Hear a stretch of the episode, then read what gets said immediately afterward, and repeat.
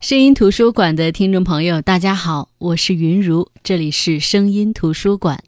喜马拉雅 F M 是声音图书馆的独家合作平台。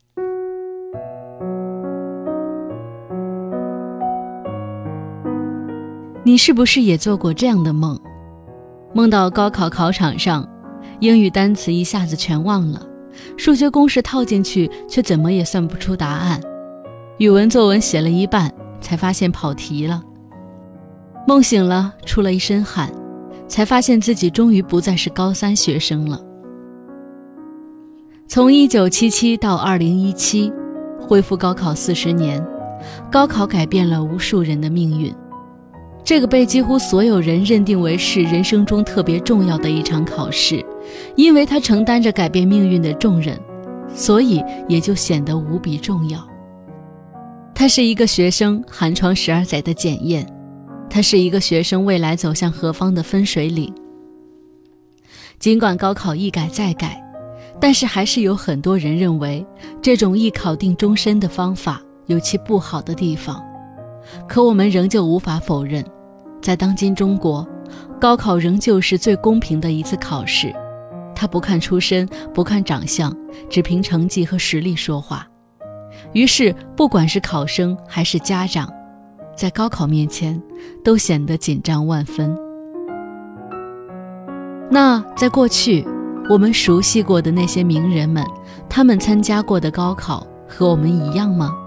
今天的声音图书馆，我们就来通过名人笔下的高考，分享他们经历过的高考。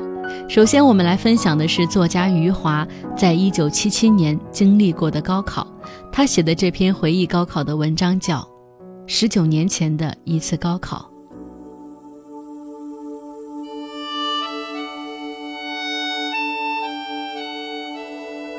我是一九七七年高中毕业的，刚好遇上了恢复高考。当时这个消息是突然来到的，就在我们毕业的时候都还没有听说。那时候只有工农兵大学生，就是高中毕业以后必须去农村或者工厂工作两年以后才能去报考大学。当时我们心里都准备着过了秋天以后就要去农村插队落户，突然来消息说我们应届高中毕业生也可以考大学，于是大家一片高兴，都认为自己有希望去北京或者上海这样的大城市生活，而不用去农村了。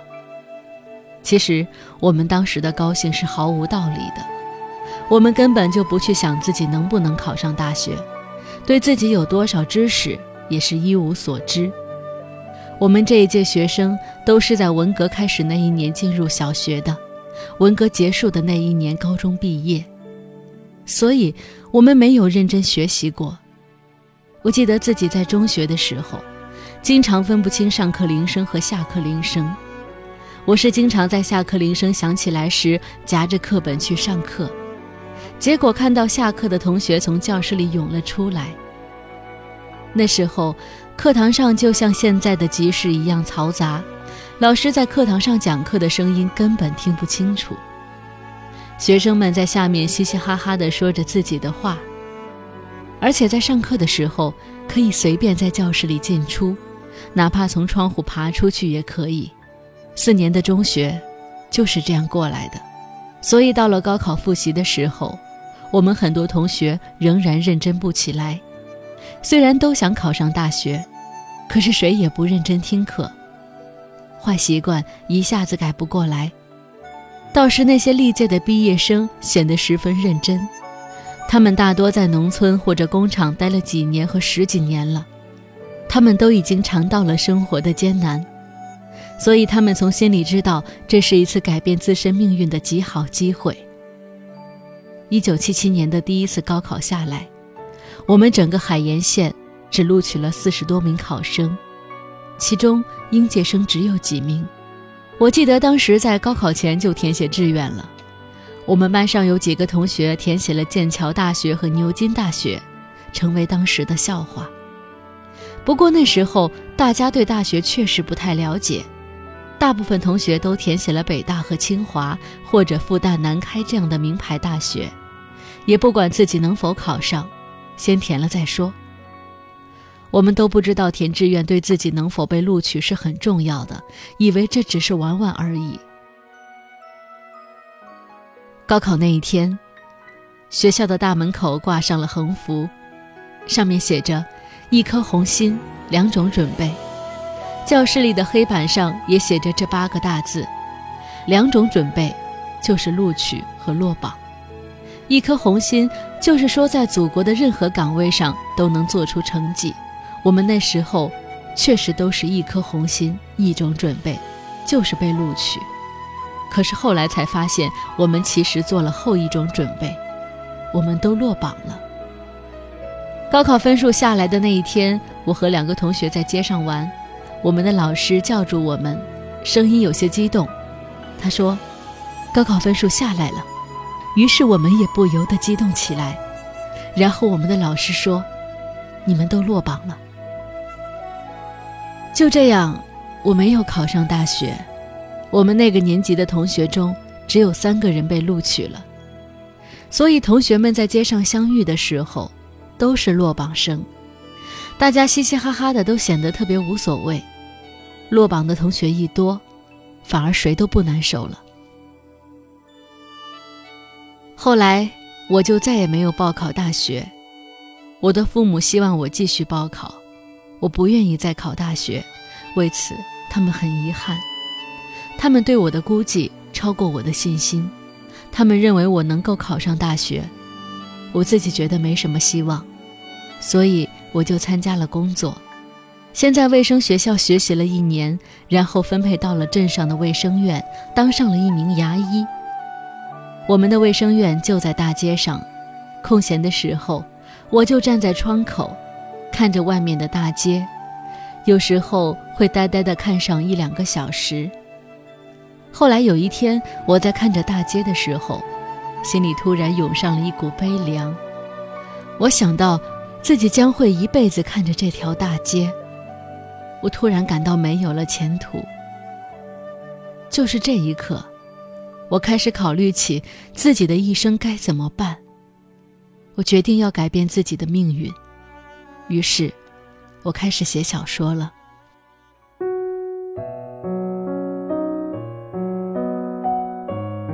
在特定背景、特定年份下参加高考，很显然，余华的高考经历是那一代学子所特有的。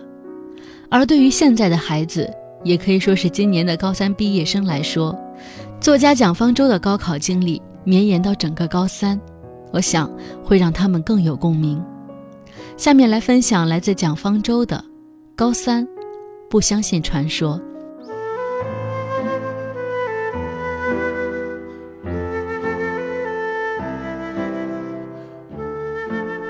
我也高三过。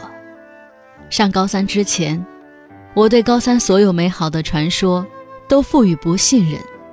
我不信任半天踢足球、半天上课、晚自习还睡觉的学生会考上北京大学。我不信任平时交白卷的学生高考忽然灵光乍现，考了满分。我不信任左手吉他右手美眉的人能考过专心致志的学生。我不信任家长从不过问的学生心理最健康。我不信任今天经某位名师点学，明天就逃出升天。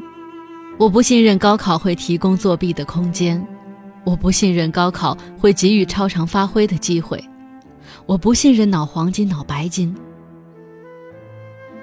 上高三之前，学校开了场高三动员会，在我看来，前面要加个运字，运动员会。我上清华后认识一个同学，他在高三前一直是个运动员。上高三之后，成绩排名在三十多位。高三毕业时，高考成绩却全班第一。问其奥妙，他说，我当运动员的时候，教练说，只有你流的血汗不会欺骗你。我对高三没给予任何幻想，甚至对大学将要给予我什么也没过多的期待。高三是个竞技场，你是个运动员，一切的借口，一切的伤痛，一切的眼泪，一切的软弱都无人喝彩。不要说什么过程最重要，只有大学录取通知书是王道。如果你没有退路，不能退到国外的大学，父母的摊点复读学校，那么来到这条起跑线上，就尽快打消幻想吧。没有奇迹，所有的奇迹都是一步一步发生的，只是最后那一步引起世人关注而已。做题的辛苦在高考中终于得到了回应。高三的老师说过很多好话，但我只相信三句：一，排名比分数重要；二，补弱科；三，不喜欢做题的学生不是爱学习的学生。上高三后，学校组织了第一次摸底考试，我考出了一个超级好的分数，数学高达一百四十二分，文科总分超过六百二十分。老师说，这是为了让我们提高自信心的一次考试。我不关心自信心，不关心分数，只关心排名。我在班上排名第四，在全校文科生中排名第二十一，这就是我高三的第一个起点名词。而高一的时候，因为文理不分，我竟被糟糕透了的理科拖累了总成绩，以致排名在全校一千名之外。分数只会让我迷惑，名次才能给我自信，让我平静，让我知道下一步该怎么走下去。成绩排名被认为是反教育规律的，现在正被人性化的抨击，但我以运动员的思维认为成绩排名是天经地义的，空口鼓励没有用，数据才是硬道理。这样你才知道自己身前身后有多少人，你才知道自己的目标定位，才不会在蜗行龟步的时候妄想着拿世界长跑冠军。考了几次之后，我逐渐知道了自己成绩区间在五百七十分到五百九十分之间，我的名次从来没有跌落到班级第七名之外，不过要超过前面的人也不容易，唯一的办法就是在我的弱科上着手。我的弱科也是大部分文科生的弱科，那就是数学和地理。我积攒的一点体能和毅力几乎都给了数学，我的方法是做题做题再做题。我积攒的优势给了语文和外语，我的方法是只参加考试，不交这两科的作业。我积攒的智慧给了历史和政治，我的方法是做笔记，画表格，理框架，找得分窍门。还有地理，我一直没有找到方法，只是在混乱的调整中跟紧别人的步伐。我的数学老师说，你是我见过的做题最多的学生。有一个章节我没有搞懂，于是去网上下载了有关这个章节所有的试题汇编，打印出来一共是六百页。每天晚自习近四个小时，我都在埋头做题中度过。做完了之后，我常常觉得头已经不在脖子上了。我所做的题几乎都不是老师布置的，老师绝不会布置这么多题。我的题全都来自于教辅书市场，每个星期我都会去补充和更新试题。我是个教辅书原教旨主义者，我知道在市场上能找到教辅书的名称、优劣、出版周期，我不会傻到做所有的题，但是我需要大量的信息，才能筛选出对我有效的那一部分。做题的辛苦，在高考中终于得到了回应。我的数学是所有科目中考分最高的，我的最弱科目成了我最强势的一科。上高三之前，老师对我说，你的目标是清华和北大。我知道在规则允许的范围内，我有上北大或清华的可能性，这不是句空话和豪言，而是种规划和实施。从暑假开始，我就在为自主招生做准备了，我的自述材料足足准备了三个多月，然后装订出了一个册子。这期间，我个人、我父母、我的高中母校，还有清华大学和其他大学，都在规则范围内做出了大量努力。最终在有先例可循的情况下，在规则最宽容和最谨慎的六十分优惠条件下，我进入了清华大学新闻传播学院。我的高考分数加上自主招生的优惠分，排名全省二十一名。我从来没有放弃希望，也没有错过机会。参加自主招生前，我阅读过很多大学的自主招生简章，也登录过很多大学的招生论坛，在那里接触到一些大学的招生人员，很多招生信息都是公开的，也是欢迎考生去咨询的，比如如何准备个人资料，如果记错了资料该怎么办，具体该找谁联系，招生组负责人的行踪，什么时候可以当面咨询。这些对于开放的大学并不是些什么保密信息，如果学生的上网时间不能保证，可以委托给家长或者亲友，尽可能的早做准备，尽可能的获取信息，尽可能的符合招生简章上的条件，证书齐备，盖章齐全，耐心等待。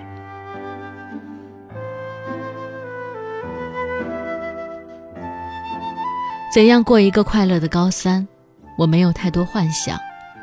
高三的学生，没有谁还能保持所谓的心理健康。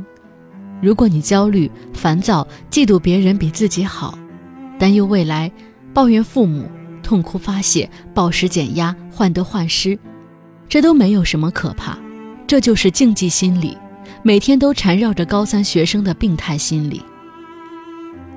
在高三的那个漫长冬天，我每天都陷入负面情绪，看不到未来，没有一个好消息，觉得苦海无边，孤独、变丑，任何一点点小挫折都让人崩溃非常。我的唯一方法是给自己写小纸条，给自己做心理按摩，自我暗示。这些纸条如今攒了一抽屉，现在翻出来甚是好笑，都是冬天来了，春天还会远吗？宝剑锋从磨砺出，梅花香自苦寒来之类的大俗话。开春之后，我的情绪随着成绩的稳定也渐渐稳定了，因为该来的总会来的，我已经做好了心理准备。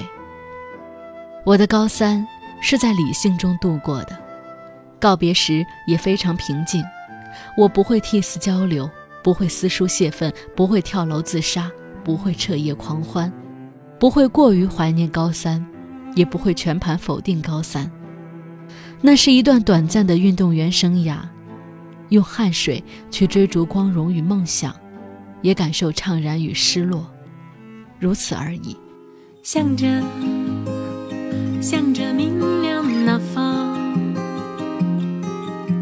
向着向着明亮那方。好的，这就是今天的声音图书馆。今天主要跟大家分享了不同年代的两个作家，他们自己写的文章，回忆自己参加高考的经历。今天二零一七年的高考落下帷幕，从一九七七到二零一七，恢复高考已经走过了四十年的时间。这四十年的高考也改变了无数人的命运。高考其实是个巨大的回忆场，伴随着燥热的夏天、发黏的汗液，还有吱呀的风扇响动，每一个事后旁观者回到昨日，都是那深陷其中的局内人。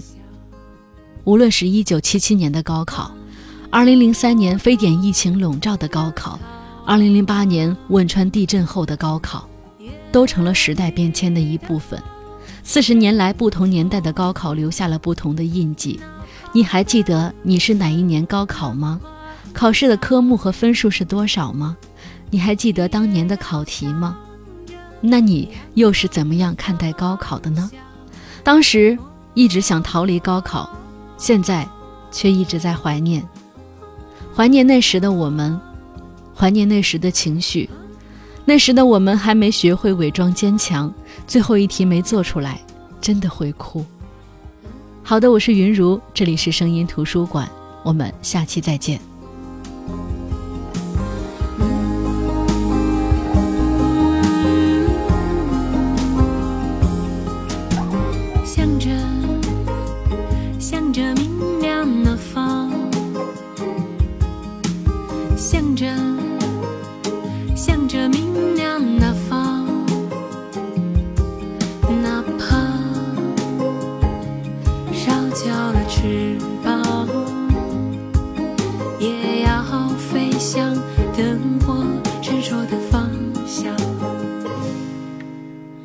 观雾中